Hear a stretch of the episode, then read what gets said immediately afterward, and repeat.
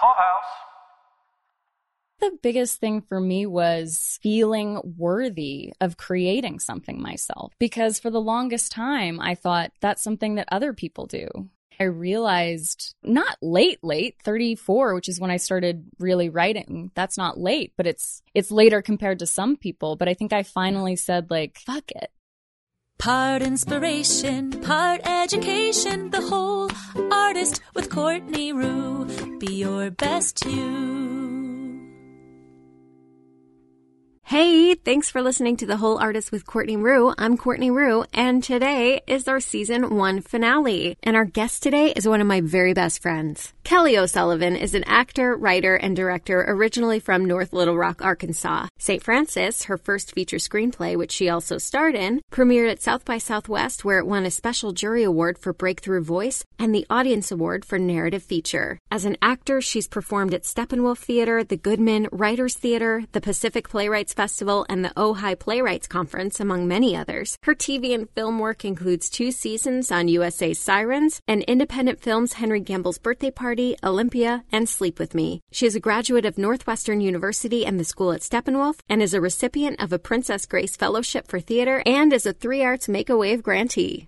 I really hope you feel like you're just kind of listening into a conversation between two good friends on the phone because that's what it felt like for us. We had so much fun. I've listened to this twice already, and Kelly makes me laugh out loud so many times. She's one of the funniest people I know. We talk about her becoming a writer and what it took for her to think of herself as a writer. We talk about her performance anxiety and panic attacks on set. We also talk about shame I swear to God, it's a really fun podcast. It is. It is really fun. Um, but we do get into some serious stuff. Kelly is really good at making jokes about very serious things.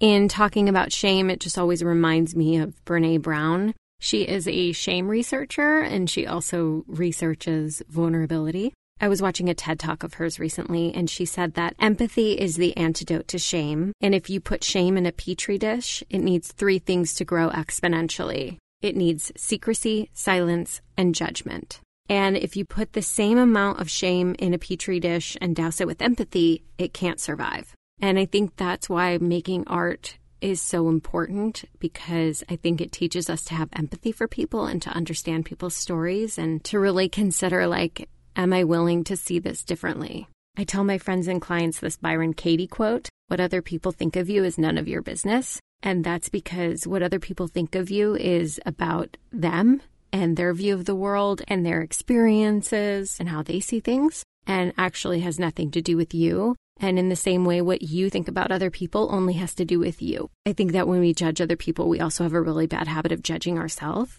and feeling shame in ourselves. And so, if you can actually be empathetic to yourself, you're more likely to have empathy for other people because nobody's perfect, no matter how hard we try. We also talk about Emily Fletcher and my love for her meditation. And this conversation inspired me to go and do what I've been wanting to do for years, which is sign up for Emily's program at zivameditation.com. I don't know why I haven't signed up before, but currently, if you are a frontline medical worker, like doctor, paramedic, nurse, she is giving away the program for free. And if you are anybody else, it's half off right now. I am not an affiliate. I don't get anything for sharing this. I just have really been enjoying it. I'm on day seven or eight right now. It's a 15 day program you have access to for six months. And she teaches you how to meditate without any need for apps or gongs or music or anything. Just sit down and clear your stress. And what's great is she teaches you the neuroscience behind it and the why you should do it, which I think is really helpful to have the motivation to keep doing it. It's funny. I don't know if it's a coincidence or not, but all of a sudden I started getting all of these auditions and I got put on Checkavail, although I got released. But like all of this stuff started coming in and I was like, oh, I wonder if it's because I'm on day five of Emily's meditation program. We'll never know. Anyway, I hope you enjoy Kelly O'Sullivan as much as I do, which is a lot. Hit us up on Instagram. Let us know you're listening. Also, shout out to Sweet Moonbeam7 for your sweet review on iTunes. That was so lovely to read. Thank you so much for that. If you're enjoying this podcast, please give it a review. We are climbing the charts of Performing Arts Podcast on iTunes and only 12 episodes in. Woohoo! And it's all thanks to your listens and your reviews and your shares. So thank you so much. I really appreciate it.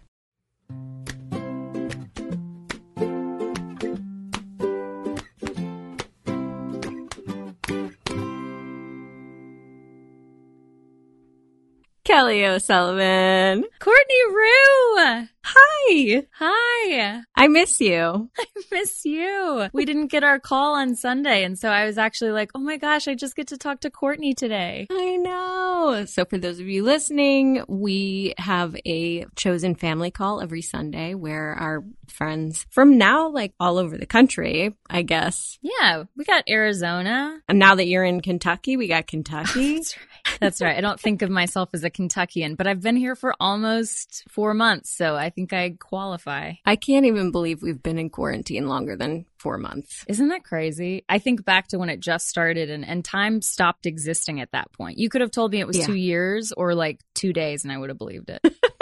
We had a bet going for when we'd be out of quarantine, didn't we? yeah, I said two weeks and I lost. I think all of us lost. I the was world just lost. Oh, I know. Yeah, there's got to be something really good just around the corner. There has to be. Yeah. Just Yeah. According to world balance, something's got to change soon. I like it. Such an optimist. it's got to change. It has to As change. I weep. Well, thanks for being here today. I'm excited to talk to you about your career. Oh my gosh. Yeah, I, I don't know that I'll have anything interesting or helpful to say, but I can tell some war stories. People can Yeah. avoid some missteps that I've taken. I would love to hear all about your missteps. Okay, good. Let's start with Arkansas. You grew up there, and when did you decide that you wanted to start acting? I started doing theater at six years old at the local children's theater. Yeah. And so I started very, very young. I played one of the Hummel children in Little Women, and you might not know them because they die of scarlet fever. I played How early child. in the play? I don't think I made it to act two. I've been in one of those plays, though. It's really nice to be in the dressing room for like most of the play, just reading. I think I had two minutes of on stage time and I was like, can I just get back to hanging out with my friends? And that's still the way I feel. Where anytime I'm in a play that I have a very small part, I'm like, awesome. That means I just get to like be in the dressing room and talk to people for longer. So you started acting at six. When did you know that it was something that you wanted to do professionally? I feel like at six, from that Really? time on, I was like, if I could just have this be my whole life, then I would be. And I think I sort of entertained ideas of other things. Like for a while, I was like, maybe I'll train Shamu at SeaWorld. And then, of course, like I learned how terrible that was. And I was like, no, I you shouldn't watched Blackfish.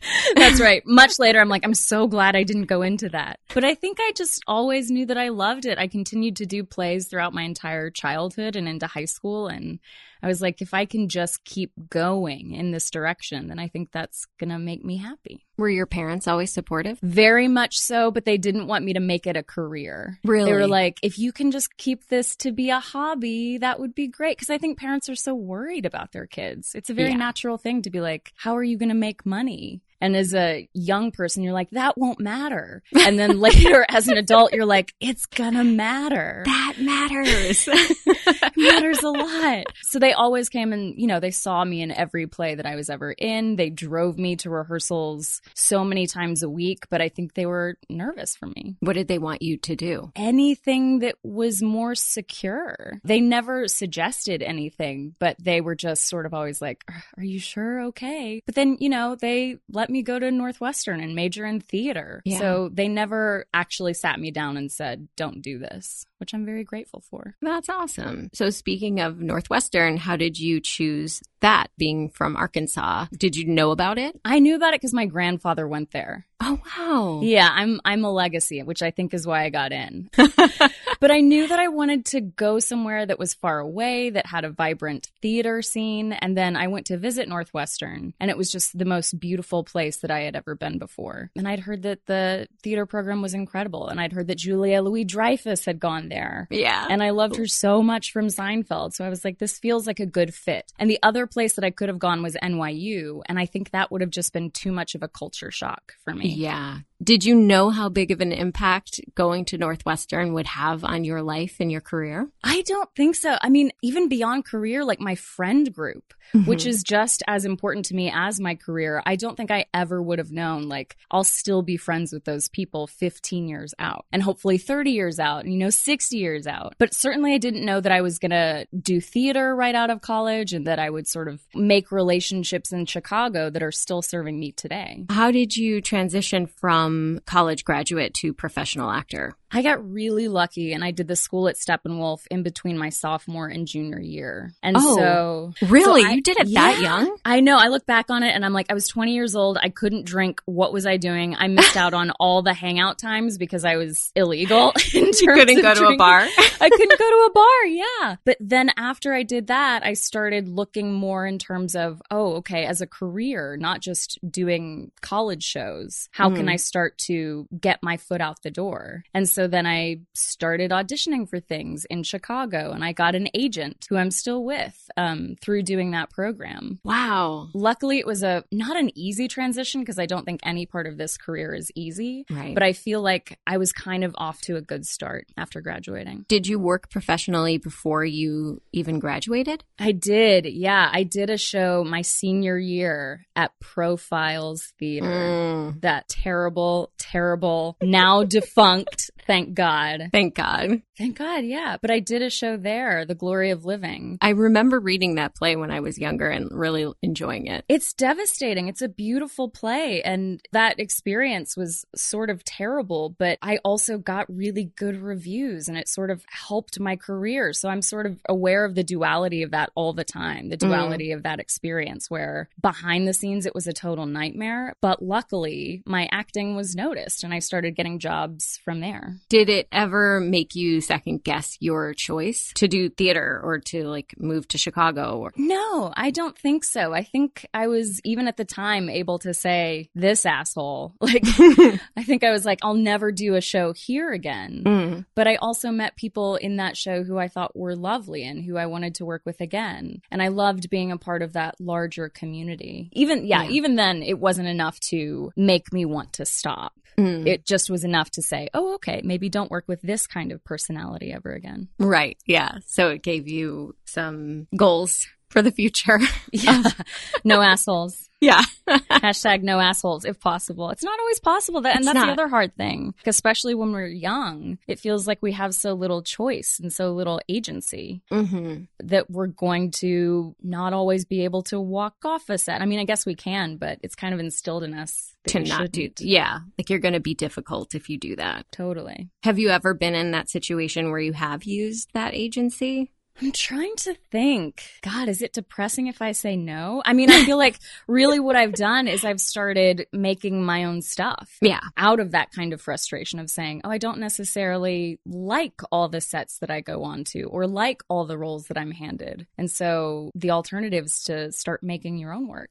Yeah. When did you start doing that? I had sort of always been writing little snippets of things here and there, never intending to show them to anyone. And then with a friend, I wrote a web series in the heyday of, you know, everybody having web series. Mm-hmm. That never really came into anything. And then I started writing my first feature script, which became St. Frances. So I had sort of always in my head wanted to and in my heart wanted to, but I don't think I had ever really found the story that I felt compelled to finish and to put out into the world in a real way. Yeah, I saw you were interviewed at one of your film festivals saying that you hadn't really finished anything that you wrote, which I don't think is true. You know, you wrote that short that I feel like was the beginning of St. Frances. Oh, that, yeah, that's true. That was an improvised short. So I can't mm. say that I, that I wrote that short. It, we just kind of got together and improvised it. But I do think it was the releasing that onto Facebook and it's a short about abortion and seeing the response that we got, which was overwhelmingly positive, I think gave me again the permission to say, could I write a whole feature starting with this thing? Did you always know know that St. Frances would be a feature when you started writing it? I don't think so. I think I started just writing a scene. Mm. And then as I was doing that, Alex was like, I think this is more than a scene. Alex, who is my real life partner and director and who would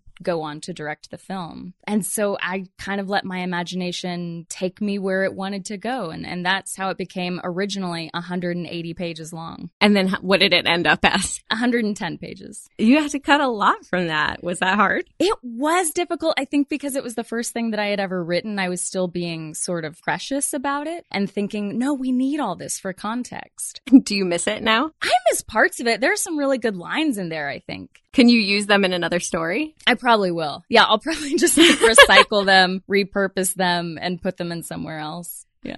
I mean, you have celebrities like Glennon Doyle tweeting about your film, choosing the best screen grab of you. By the way, you look stunning in that. Thank God. There were some other choices that she could have used. I feel like she was really looking out for me in that she screen was. grab. That was awesome. And the thing that was so crazy about it is I was literally reading her book. So crazy. Untamed. Yeah. And then Rebecca Ward, who's in the movie, texted me and she was like, Do you know who Glennon Doyle is? She just tweeted about your movie. And I was like, This is bizarre. We had all on our weekly call just talked about Glennon Doyle and Untamed and like bought each other the books and Yeah. we're reading it. And so for her to tweet about how much she loved your film, what do you think resonates so much with people in your film? I just feel like everybody has been saying it's their favorite film of either this year or last year. Why is it different? I think there's a vulnerability and an authenticity. I think, especially when it comes to being a woman and the sort of messy experiences that we have that we've been encouraged to keep private. And I think there's Mhm. something really lovely about seeing those experiences and they're not the butt of a joke and they're not hugely depressing either. It's not the source of like melodrama. It's supposed to just be real and be an accurate representation of some of those experiences. And I think that that is refreshing for a lot of people to be able to look at the screen and say, yeah, that's how that is. Or I feel in some way seen by that. And I don't think women have gotten a ton of opportunities for that to be the case, especially when it comes to abortions, periods, the Yeah. pressure to be the sole ones responsible for keeping ourselves not pregnant. Mm-hmm. Things like that that we're encouraged not to talk about.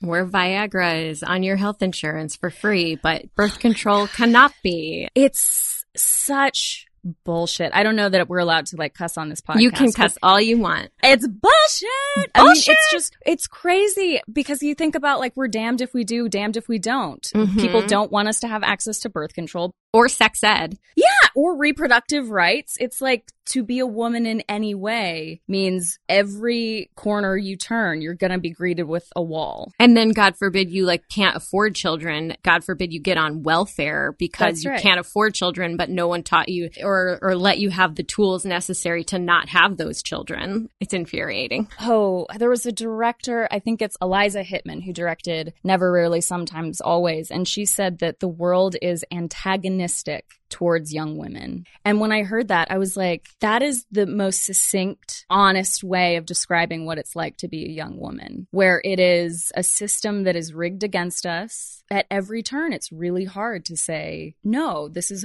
how I want my life to go. So you feel like in St. Frances, you talk about how there's no shame in talking about your period. Have women reached out to you or even men reached out to you and shared stories from their life about things that they've been shameful of or Yeah. did people reach out to you with more empathy for people in like situations where maybe they would have made a different choice? Yeah, so many women have stayed afterwards to talk to me about their experiences and not just with abortion, but with postpartum or period stories. I had a woman who I was at a festival in Montana. I was like walking outside. I had just come out of the theater and she stopped her car and she got out and she said, I had postpartum. It's not something I ever see. And it felt so real in your movie. And I just want to say thank you for putting it in. I was so floored and humbled and also very motivated to keep doing work that takes the things that we've been encouraged to keep private and things that we've been made to feel shame for and to say, no, we don't have to feel ashamed of that. And we're not alone. Yeah. So yeah, lots of things like that. I've had women in their 70s who have come up and said, and I had two abortions and I love this movie for letting us know that that's okay. Yeah. You had already known about my abortion, but I feel like only my close friends and close family knew about it. What your film did, like at South by Southwest, I'm like in line with people telling them my story about when I was, what, 22 years old or whenever it happened and, and why I made that choice. And not that I have to say why, but like, yeah, it just gave me the courage. So I want to thank you for giving people the courage to actually talk about it. Cause I think because it's such a shameful topic, nobody talks about it. People don't realize that what are the statistics? One out of four. One out of four women have will had at least one. Isn't that wild? And I had no idea about that. But Courtney, you gave me a lot of courage too, because I remember at LSAC walking on treadmills next to each other. Yeah. And you were like, What are you up to? And I was like, I'm writing this movie about this nanny who, who's also gotten an abortion. And you were like, Oh my God, that sounds so good. And we had this conversation about it. And I also straight up stole a scene from I love what that you scene. described. yeah. You didn't have your abortion while you were nannying, but I actually did while I was babysitting someone in the industry, actually, their son. I like remember looking down at this like six month old in my arms and just like not having regret, but just being like thinking about the choice that I made. And I don't know, I just had a really emotional experience like holding a six month old right after I had had an abortion. And I think that's an incredibly complex experience that doesn't equal regret, like you were saying. Right. Like you didn't regret your choice, it just summons up all of these feelings. Right. Yeah. And that's so much of what the movie is about is saying, I do have feelings about this, and they don't have to be guilt or regret. Yeah, and they can be a number of feelings. I can't, I don't just have to have one feeling about it. That's right. Because I think, at least for me, sometimes I was like, Am I a bad feminist even for having feelings? Which, of course, now is like, no. No. Feminism is just saying we, we have a right to our complex feelings. Right. But there was a moment rights. for me where I was like, maybe I should just feel nothing about this. And that wasn't the truth for me. It's true for a lot of people. I think whatever people's experiences should be honored. You know, there's a wide breadth of experiences out there, as individual as the people involved. But for me, I was interested in exploring what's it like to have an abortion and then be angry that the world shames you for this. Right. It's such a good movie. I love that you made it. You're so brave for like telling your own story. How was it to come out to people and say at film festivals and stuff, you know, or like have your parents read an oh article? Oh yes. Because that's something different. Like I had told my parents in the moment and my mom came with me. But Yeah. like for you, your parents didn't know. And then to find out from like a news article. They did not know. Sorry, mom and dad. No, it was Sorry. one of- I love my parents, but I'm not in conversation with them about the ins and outs of my daily personal life. And I was worried, honestly, that they would judge me in some way. And so it wasn't until the movie got into South by Southwest that I was like, oh shit, this might be seen by people. I should maybe talk to my parents about this. And by that time, they had already read an article where it was like, based on her real life abortion story that I was like, oh yeah. And my mom was so funny. She, she's amazing. And she just sent me a text that said, I've always admired what a kind person you are, but now I really admire your courage.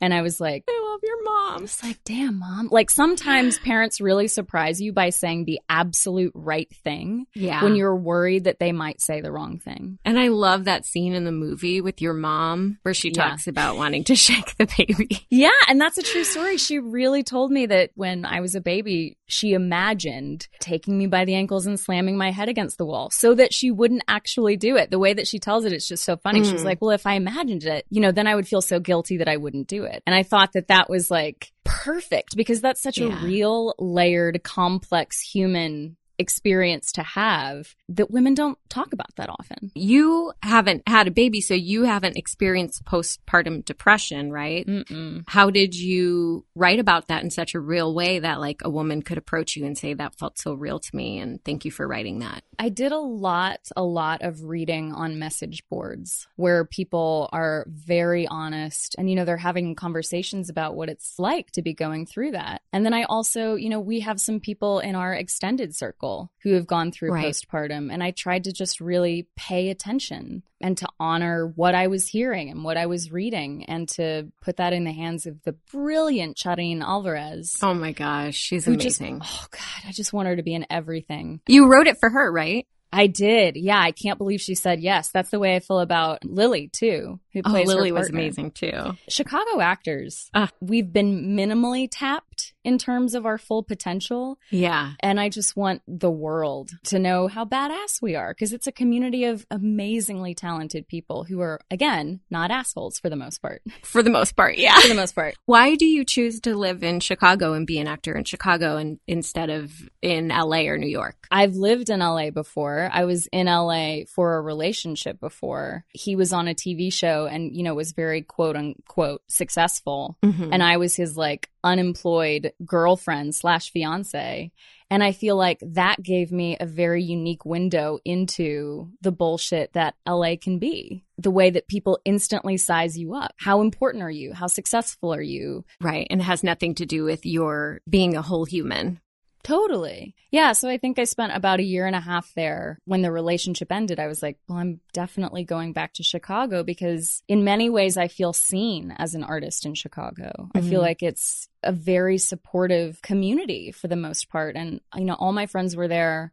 I love so much of the theater that happens here. You know, my agent is here. It just feels like a good place to be creative, not just to, I don't know, try to be in however many movies a year or however many guest stars you can, but Right. to have your creativity fed. Yeah. I feel like when you came back from LA, that's when we really started to become friends. Both of us have grown so much in the 12 years that we've known each other. I think it's been that long. What do you think like has been the most growth for you or how do you feel like you've grown as a person as an artist? The biggest thing for me was feeling worthy of creating something myself. Wow, yeah. because for the longest time I thought that's something that other people do. People who know more than me or or who are smarter than me or have something figured out that I don't have or who were born with a certain kind of genius. Mm. I realized not late late 34 which is when I started really writing. That's not late, but it's it's later compared to some people, but I think I finally said like fuck it. in a in a really nice way, in a liberating way. Did that happen overnight? Was that something you had been working on? I think I had been working towards it for years in very small ways. Again, in like writing a scene that nobody would ever see and nobody will ever see and sort of saying, I think I would like to write and like saying that repeatedly. I mean, I'm sure it's kind of frustrating to be a friend of somebody who's like that because you're like, yeah, I've heard that for four years. When are you going to do something? I never felt that way. but at some point, I do think we sort of have to like talk ourselves into it if we don't automatically feel like we can do it. I think it's a process of letting ourselves pursue something fully. Did being on a show like Sirens help your confidence and your worthiness, or was that just something that happened along the way? You know, weirdly, it helped in terms of being a writer because I improvised in my callback. It was like a huge part of my callback. And the creator, Bob Fisher, later told me, like at the end of our final season, season two, he said, I think you're a writer. Wow. And I was like, oh, that's really nice. But that's one of those pieces of warmth that you like put into your heart and save for a cold day. Yeah. Strangely enough, I don't feel like my confidence grew as an actor. I still am working on my confidence as an on screen actor. But as a writer, I think that was a big moment. It's funny that you say that because when I think anybody looks at you like on Sirens or St. Frances or anything else that you've done on screen, you're so talented for someone on the outside to look at you and think like you don't have confidence as an on camera actor. What do you say to people who also feel the same way? Oh, I just feel very lucky when I'm able to talk to somebody who feels the same way that I do. Because I feel like there's this projection of if you're an actor, you must have total confidence. You must like be really outgoing. Or egotistical, even. Totally. Or like want to be in the limelight all the time. Yeah. And I feel most connected to the actors who are kind of insecure and maybe introverted and who really have to hype themselves up in order to like get out on stage opening night. I feel much more connected to people like, cause that's my experience. Whenever a student of mine is like, I have performance anxiety, I say, me too. Mm. And then we talk about that. And by the end, I think we feel less alone. instead of feeling shame for something that you feel, Yeah. realizing that most people feel the same way. I mean, that's something I've learned from coaching people is that pretty much everyone is insecure and like mm-hmm. thinks they're not worthy, thinks they're not good enough. Have I ever told you the story about Meryl Streep, Nicole Kidman, and Julianne Moore? No, please tell me. So this was around the time that The Hours came out and they mm-hmm. were on Oprah. They were like having a tea party on Oprah. Oh my gosh, just that image. I got to go back and watch this. Oh yeah, you do. I'll I'll find the YouTube link for you. So they're on Oprah having this tea party and Oprah says something to Nicole Kidman about getting a divorce from Tom Cruise right before the hour started. Mm. She was like, "What was that like?" And Nicole Kidman said, "Well, I called my agent and I quit the film." Wow. She goes, "But actually I do that before every film I do." and Meryl Streep goes, "Oh my god, you're kidding. Me too." What? Like Oprah's like, what? And Meryl Streep's like, yeah, I call the producer and tell them who I think would be better in the role than me. Oh my God. Julianne Moore said, oh, I don't do that, but I think everything I do is the worst thing I've ever done and I'll never work again. We're not alone. We're not alone. See, and I love that story. I think that's very liberating. I've I've talked to some young actors and they're like, "Oh my god," when I say that like I'm still terrified of auditioning and opening nights, they're like, "Oh my god, is that going to be my forever?" And then I get to be like, "But if you know that's just always the way it's going to be, there's a certain freedom. And if you know that other people feel the exact same way, it's just like that's human nature. And That's just the way. Yeah, that's just part of it. it doesn't mean that you're not worthy because you think you're not worthy. that's right. which I think gives you the freedom to be like, oh, well, if Meryl Streep thinks she's not worthy and I know she is, like maybe that's the same for me. I obsessively read about actors who have panic attacks because I've had panic attacks on set before. Cherry Jones, who's like, you know, this incredible stage actor, she apparently, her stage fright got to be so bad that she would like walk off in the middle of productions. Really? Yeah, in the middle of shows. And I would I just like read obsessively and I've read stories about Carey Mulligan having a panic attack on set because it makes me realize there's a way to have an incredibly successful career even if your worst fear comes to fruition, which for me it's I get a panic attack on set and the world goes away and I'm not able to speak. And that's happened. That happened on Sirens. Did it really? It really did. What did you do in the moment? I had one line. Okay, so this was like one of the final things that we were shooting. I had one line, and my entire fear for two years had been I'm going to mess up and they're going to see that I'm bad. And so it got to my one line. I flubbed it. And I think because I had put all this pressure on myself of if you ever mess up, they're going to see what a fake you are. I instantly had a panic attack. It, it's bizarre. It's like suddenly being put underwater. I couldn't hear anybody. People were talking to me. I couldn't hear them. That must be so scary in the moment. It was so scary because it's also not something that you can really address. You, or I think now I could. I think I could be like, I, I just need a minute. I think I'm having a panic attack, but I'll be fine. Just give me a minute. But it had never happened before. And so I remember them just being like, okay, let's go again, reset, action. And I didn't speak. I was just like, oh my God, this is a literal nightmare. And I eventually made my way through it. We somehow got a usable take. People were lovely to me about it. And you didn't get fired, and they didn't think you were not a good actor.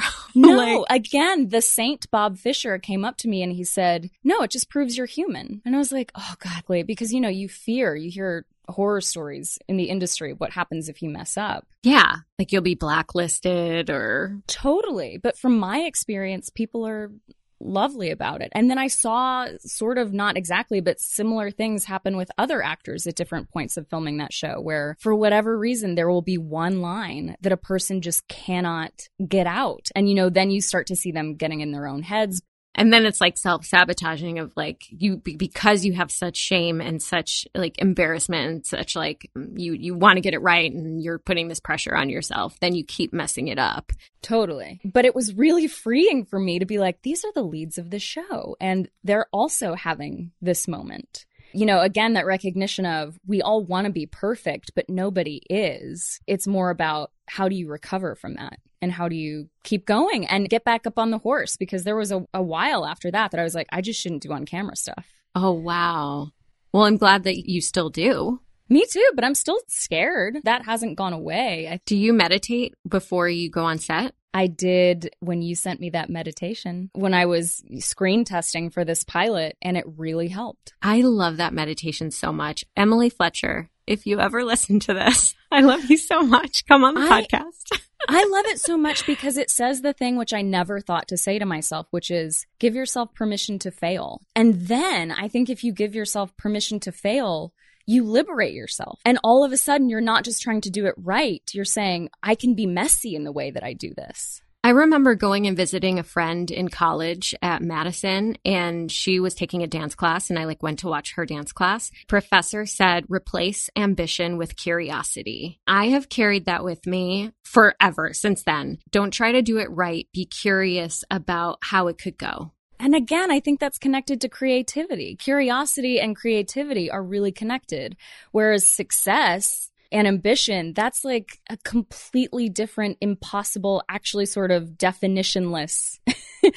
like, how, what in the world does that even mean? Whereas, like you're saying, if you're just following this sort of playful curiosity, then I do think that like sort of inner child is going to come out and you're going to start having fun with it again, which is the thing that we can be robbed of when we make this a career is we like stop having fun and we start making it, oh God, I got to make this amount of money or, or reach this milestone. And, and then Or I have to move to a place I don't want to live just because that's where everybody should live when they're an actor. Yeah, absolutely. Or, you know, be in business relationships that make you feel like garbage because I need this manager. So I got to like be with this asshole, you know? No, no. Isn't it funny? As we say it out loud, it's like, of course that's bullshit, but it's really actually hard to give yourself permission to follow through on. Well, yeah. I think what helps is having your own definition of success and being confident in that and Yeah. like keep reminding yourself that just because someone's definition of success is to be like this famous Hollywood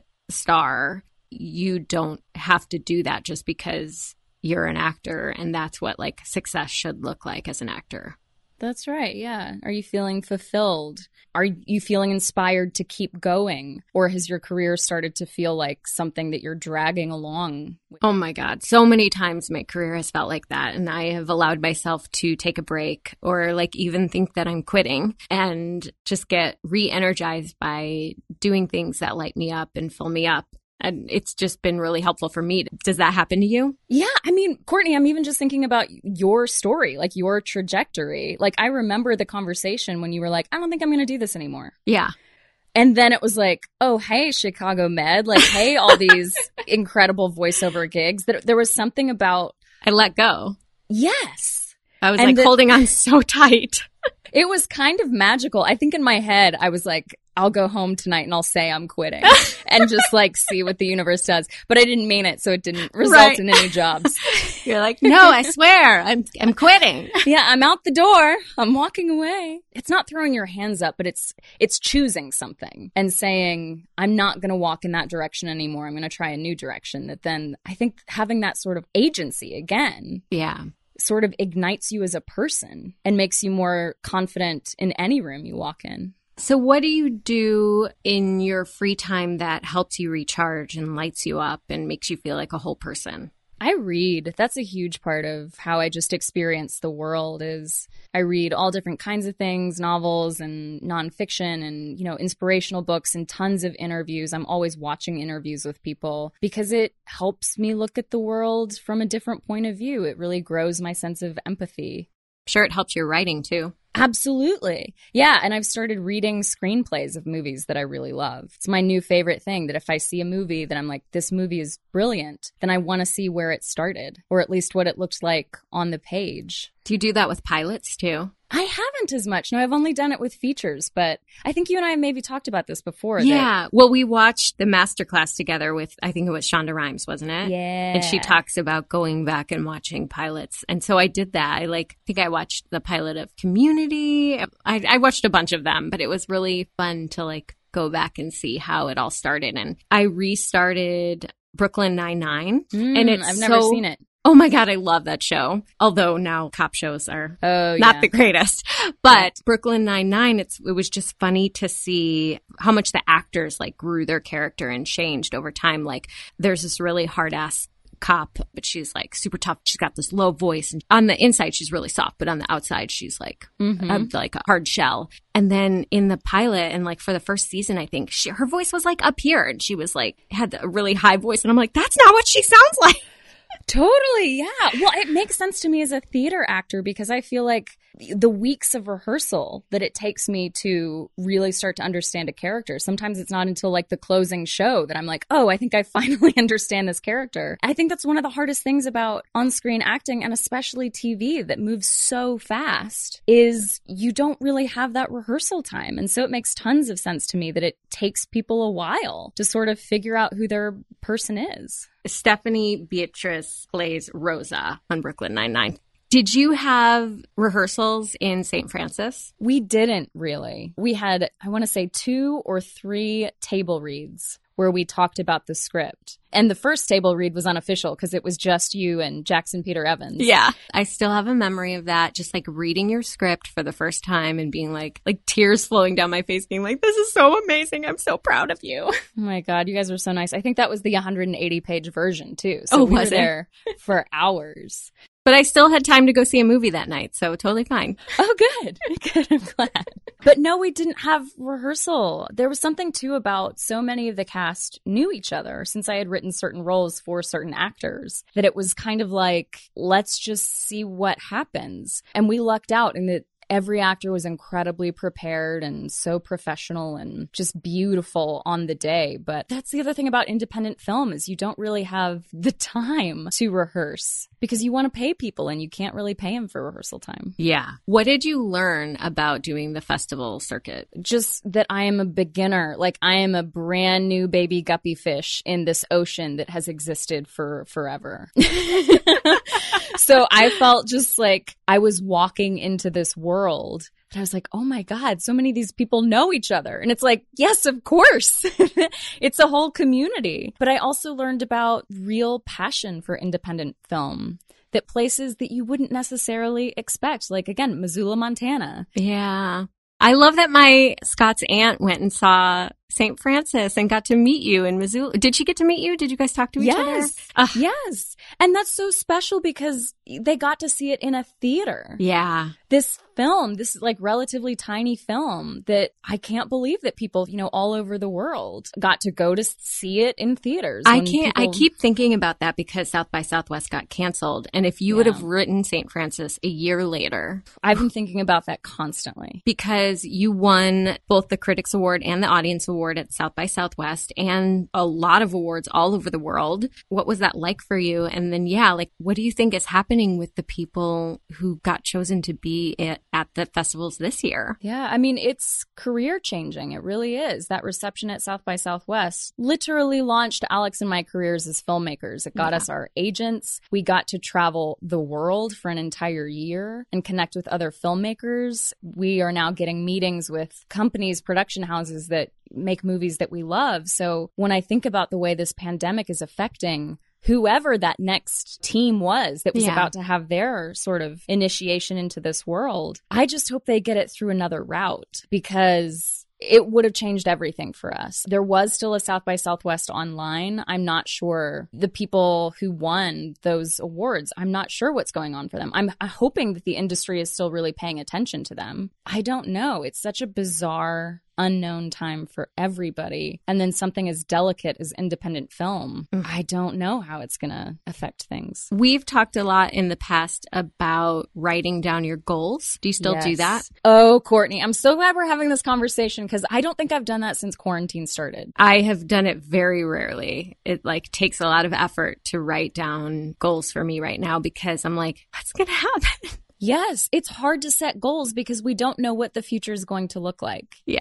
But I know that I hold myself way more accountable when I write those things down. You know, I'm not religious. I'm not really like a woo woo person, but I do think there's some like woo woo magic Yeah. that comes with writing things down because I've achieved a lot of the things. Not all of them, certainly not all of them, but a lot of the things. What are I've some of the written things that you have written down that have come to fruition? pretty much every good thing that happened for St. Frances, I wrote down. Oh, I remember when we were at a party, right? And we were like, oh, let's everybody like say one goal or write down one goal or something like that. Didn't that happen? Yes. And you had written down like, I get into South by Southwest. Yes. Yes. It felt very, I mean, we call ourselves the coven. Yeah. But I do think there's some like whatever magic that happened around St. Frances started with me literally writing down. Was it at tea? I think it probably was at our Christmas tea. We have a Christmas tea every year and we go around and say like, our goals for the year. And a lot of them I remember being about St. Frances. That's right. And in the beginning, it was writing down like,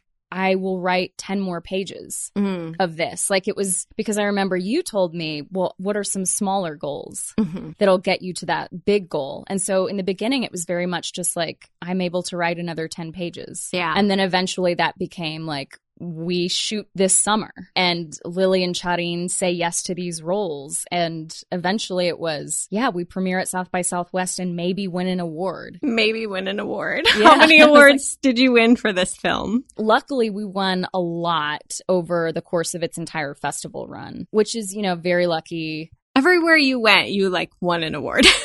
Not everywhere, but a lot of places. a lot of places. What was your favorite place that you went? I'll say my favorite award that we won was in Poland, where abortion is still illegal. Wow. And we won the audience award. Wow. And that was so meaningful to me because it was a way of acknowledging, even though politically, you know, this country is, from my point of view, behind on reproductive rights. Yeah. There's a hunger for this kind of story. And there are people who are saying, we want more of this. We want this kind of experience to be seen and not be in the shadows. Wow, that's incredible. And personally, what country did you enjoy most? Oh, I just ate everything in Paris.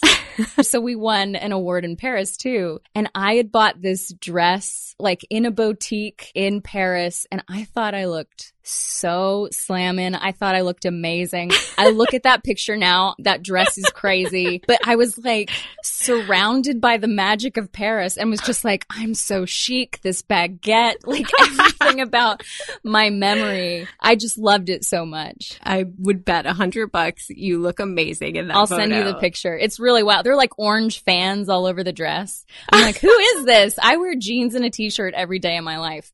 Whenever I go to Europe, I am walking all the time and the food is just so good So good. that it it doesn't do anything bad to you. I know I have huge digestion issues here. Gluten free now, but I wasn't always. In Italy, I wasn't. And I could eat pasta, bread, cheese, everything, not hurt my stomach at all. I just want to move Yeah, because then you go for like a six mile walk afterwards Yeah. amongst all the beautiful buildings. And it's just, you know, part of how you live your life. Here, I was just looking at Fitbits online Mm. because I was like, I'm not moving at all in quarantine. I've been trying to walk every day, like an hour a day, which has been really nice. I'll listen to a podcast or call a friend. That's just good too, because I've read all these articles about how walking is really associated with creativity. Hmm. I do have some good ideas on my walks.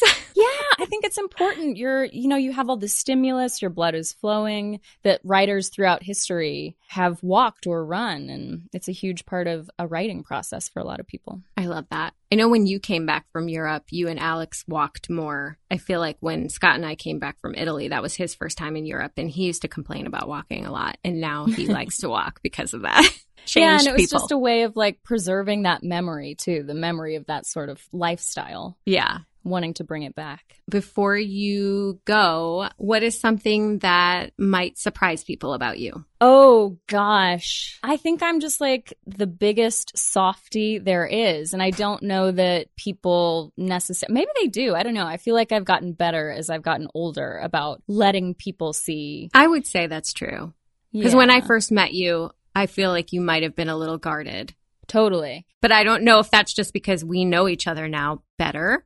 And like, Yeah. I wouldn't, like, if I met you today, would I still think that about you? I don't know. I don't think so. I hope not. I think I used to have this sort of archaic outlook that I don't know, to be strong meant being guarded and sort Mhm. of keeping people at arm's length. And now I've really learned that vulnerability is the Yeah. biggest strength in the world. What other thing? Oh, also, I mean, I think about my teeth every day. One of my front teeth came off when I ran into a glass door on ninth grade picture day. And every day I'm like, this is the day that my tooth is going to break in half. And in quarantine, I've been thinking about that a lot because I'm like, do I go mm-hmm. to the dentist or do I just Yeah. live a new life?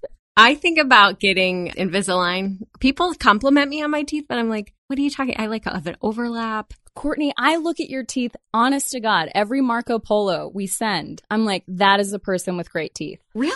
Yes. I appreciate that because that is not how I feel about my teeth. But Well, thank- it's a you. lesson that the things that we are insecure about, other people really find to be valuable and beautiful. Yeah, that's true. Speaking of Marco Polo, do you listen to Armchair Expert with Dax Shepard? And I've listened to a couple of episodes, but I don't listen as regularly as you do. They talk about Marco Polo all the time. And they- yeah, and Monica was like, I can't believe they're starting to charge me for two times. I need my two times. oh, yeah. You got to be able to fast forward. That is bullshit about Marco Polo. Right? I am, I am like about to delete the app because of the blatant money grab. I know. It's such bullshit. Well, it's like a drug. They get us hooked. yep. They, They gave us get the us free on its- cocaine. Yeah, a stable supply, and then they say we're upping our prices. Yeah. And a couple of very strong people like you, Mike, would walk away from that. And Yeah. for me, I'm like, is it in my budget? I just can't do it. yeah, right. That's what know, I, I have FaceTime. I don't need. I don't need you, Marco Polo. It's so different. FaceTime is like a phone call. It is I guess. different. It is. I. Dax was like, "How how much is it?" And she's like, "Like seven bucks." He's like, "I'll buy it for you." Yeah, they can afford it. They'll be fine. They Yeah. got that frozen money. yeah. Uh, has he put a door on his bathroom yet on that podcast? I don't know. I don't think I've heard that that he doesn't have a door on his Famously, bathroom. there is no. She put him up in the attic Oh, yeah. when he started. Oh, for the podcast. like- That's right. and there's no door on their, or at least there wasn't anyway. There was famously no door in the bathroom. Nobody where- talks where about it, so Yeah. I'm assuming that they put a door on the bathroom. Uh, they sold out.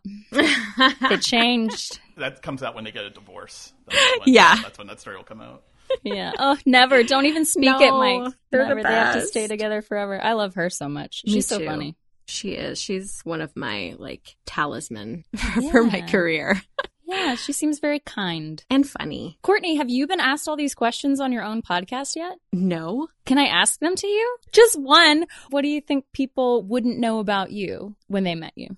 that I'm a Slytherin. Oh, totally. Oh, that's my favorite piece of Courtney trivia. You're totally a Slytherin. Yeah, people think that you're Gryffindor or Hufflepuff. 100% Slytherin. Hundred percent Slytherin. Okay, when you think about me as a Slytherin, what's like an example of my Slytherinness? I do think there's an occasional like cut the bullshit in a way that can feel very like ugh, clasp my pearls and it always comes in moments after you've said something really lovely and kind and then you'll just like demolish something or someone in one sentence and I'm like that's a Slytherin. but it's always dead on. You're never wrong. I don't know how I feel about that. I think you should feel good. I aspire to that. okay, okay. Even though I'm content, I'm also ambitious. Yes. I think that's a good thing though. Yeah, I strive to be a balance of the two, both content and ambitious. I think Reese Witherspoon said like ambition is not a dirty word. I feel like I'm contradicting myself because before this I was like ambition, but no, because I also think there's so much for women at least the like claiming of what you want. And going after what you want and feeling worthy. Full circle. Yeah, that's right. Also, I think I want to talk about before you go. We have been talking for what, like a year now about doing a Hot Ones challenge with each other. And I am Yes. so excited for my birthday this year in September. Our friends are going to do Hot Ones challenge. It's so good. It's if it could be nominated for Emmys, I think it should like win them all. And the funny thing is, is like Sean, who hosts it, is not the most charismatic person in the. World. He's No. like not the best host, but He just has intestines of steel. yeah, and like a great idea. I'm assuming it was his idea. You would think so. I mean, it's brilliant to get people who you're used to seeing like be very posh and in total Mhm. control and glamorous to come on and just lose their shit and sweat. Oh my god. Will Ferrell's is so funny. Oh my God, so funny. Chrissy Teigen's is so funny. Margot Robbie, she Yes. like really the, the medical expert has to come over and check on her because she's having such a hard time. I didn't remember that. Oh yeah, And they like all- do all something the, like- fancy. All of the uh, don't touch your eyes. I feel like we're gonna have to keep reminding each other not to touch our eyes. We need to just each of us tape a post-it to our laptops Mhm. that says "Do not touch your eyes." I'm so excited about it. In my head, so this is the Slytherin part of me. I've already decided at which hot sauce certain people are going to bail. okay, tell me more. Where do you think I'm gonna bail? I think you're going to go a long time. I think so. Scott, maybe turn this off right now. I think Scott's going to go out on like number three. No, I don't think. No, he's better. he's pretty good about hot stuff. I would say we're doing what nine hot sauces. Yeah. I would say he goes out on six. Okay, that's generous.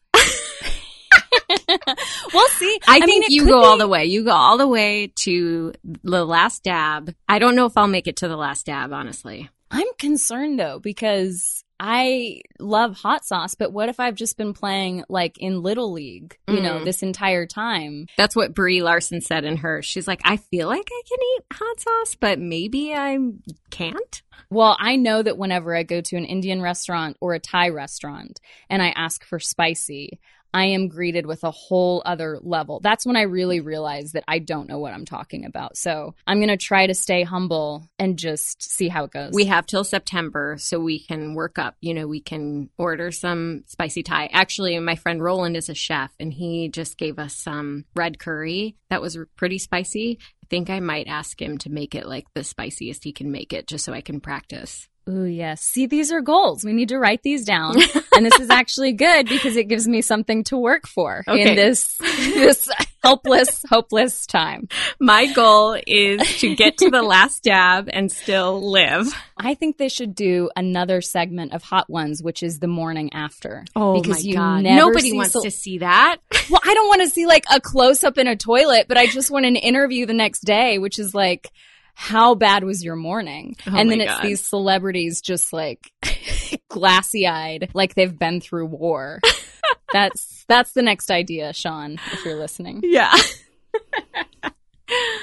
oh, Kelly, I love you so much. I love you so much. This was the best. It was like just a catch up call. Which Yeah. Really, it's the best thing. Um, how can people find you? Where can they watch what you've done, especially St. Frances? Yes. So St. Frances, you can rent or buy on, I think, almost all streaming platforms. And this is going to show that I only know two, including Amazon and iTunes. What is the best way for you personally for them to buy it? I think iTunes. Okay. And then if you like the movie and you want to leave a positive review either on Amazon or iTunes, that stuff really does make a difference. Yes, so it does. Yes, it does. Please give a five star review to St. Frances and to this podcast because Yeah. you love them both. You know it. That's right. Courtney, I do love this podcast. I genuinely adore it and listen to it and have learned a lot from it. Thank you. I really Yeah. appreciate that. I'm working with my coach on my need for approval, and uh, this is this is one of the things where I'm like, just you don't need approval. You're doing it because you love doing it.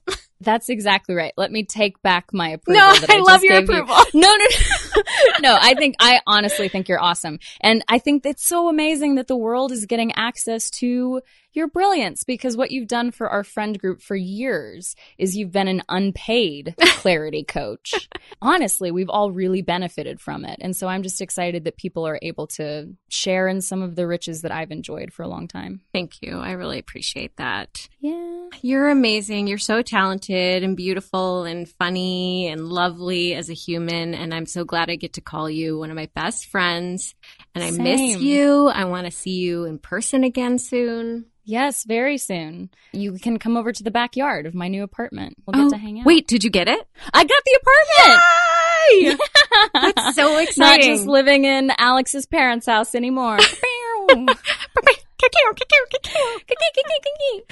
so what's funny is for some reason all of our friends choose to live in the same buildings as each other. So, yes. uh, it started when I moved into our friend Steph's building and then our friend Darcy moved in there, and then Kelly moved in there, and then Darcy moved out, and then I moved out, but I moved into another friend's building, and then now Kelly's moving into another friend's building. so it's just, Yeah. we call it the dorms because it feels That's like right. college. It's the best that you can just pop upstairs and Alex is a cook and we need Oh people my to cook for. So it's oh good. my god, he's such an amazing cook. If he ever like decides to give up film, I hope he goes into being a chef. I think he would. I think he's honestly going to do both. Oh yeah. He'll be he'll be like a home chef for forever and make films on the side. you guys should have, and I would love to be on it too, like a travel cooking show or a travel eating show. Yes. Oh God, I would love that. Yeah. Hopefully, we'll all be able to travel again soon. Yeah.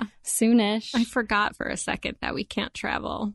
that makes me sad. I know. I think it's better that way. It's better to occasionally be like, oh, to to lose track of what moment we're in. But I think we'll be able to travel. Don't you think in like six months from now? Kelly, you're the one who said two weeks.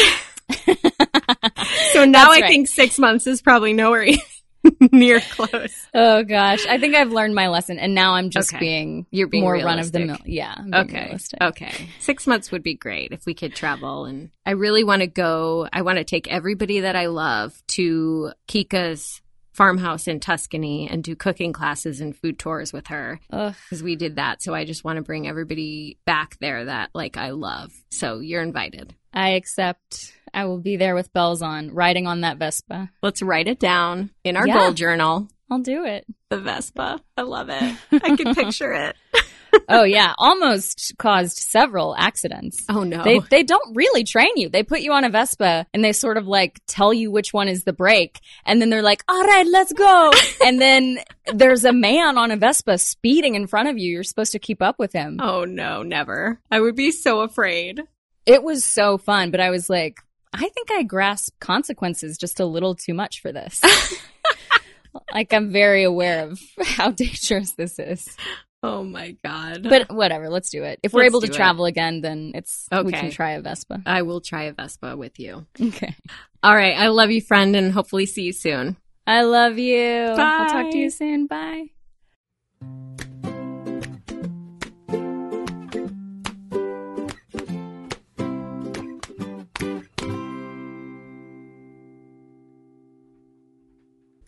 You guys, it's the end of season one. Thank you, Kelly O'Sullivan, for being our final guest. What a great way to end the season. And we've already got some great guests lined up for season two. Season two is going to be more TV focused. So, casting directors, producers, actors as well, writers of TV. If you've got someone in mind that you know would be great on the podcast, let me know. I'd love to hear your ideas. Before I go, I just want to give a special thank you to Jamie and Eric at Blythe Martin Productions for my catchy theme music. A lot of you have been telling me you've been um, singing it throughout the day, so I'm sorry. And to Joe Mazza at Brave Lux for my amazing photo and my logo. To Mike Caputo at Pod Clubhouse for producing this podcast. Yes, season one. The Whole Artist with Courtney Rioux is produced under the SAG AFTRA new media contract. Thank you, SAG AFTRA. You are awesome. I hope you've been inspired. I hope you learned something, and I hope you feel better than you did before you were listening. Have a great day, and I'll talk to you next season. The whole artist with Courtney Rioux. The Whole Artist with Courtney Rioux is a Pod Clubhouse original production, produced, engineered, and edited at Pod Clubhouse Studios. Follow us online at podclubhouse.com.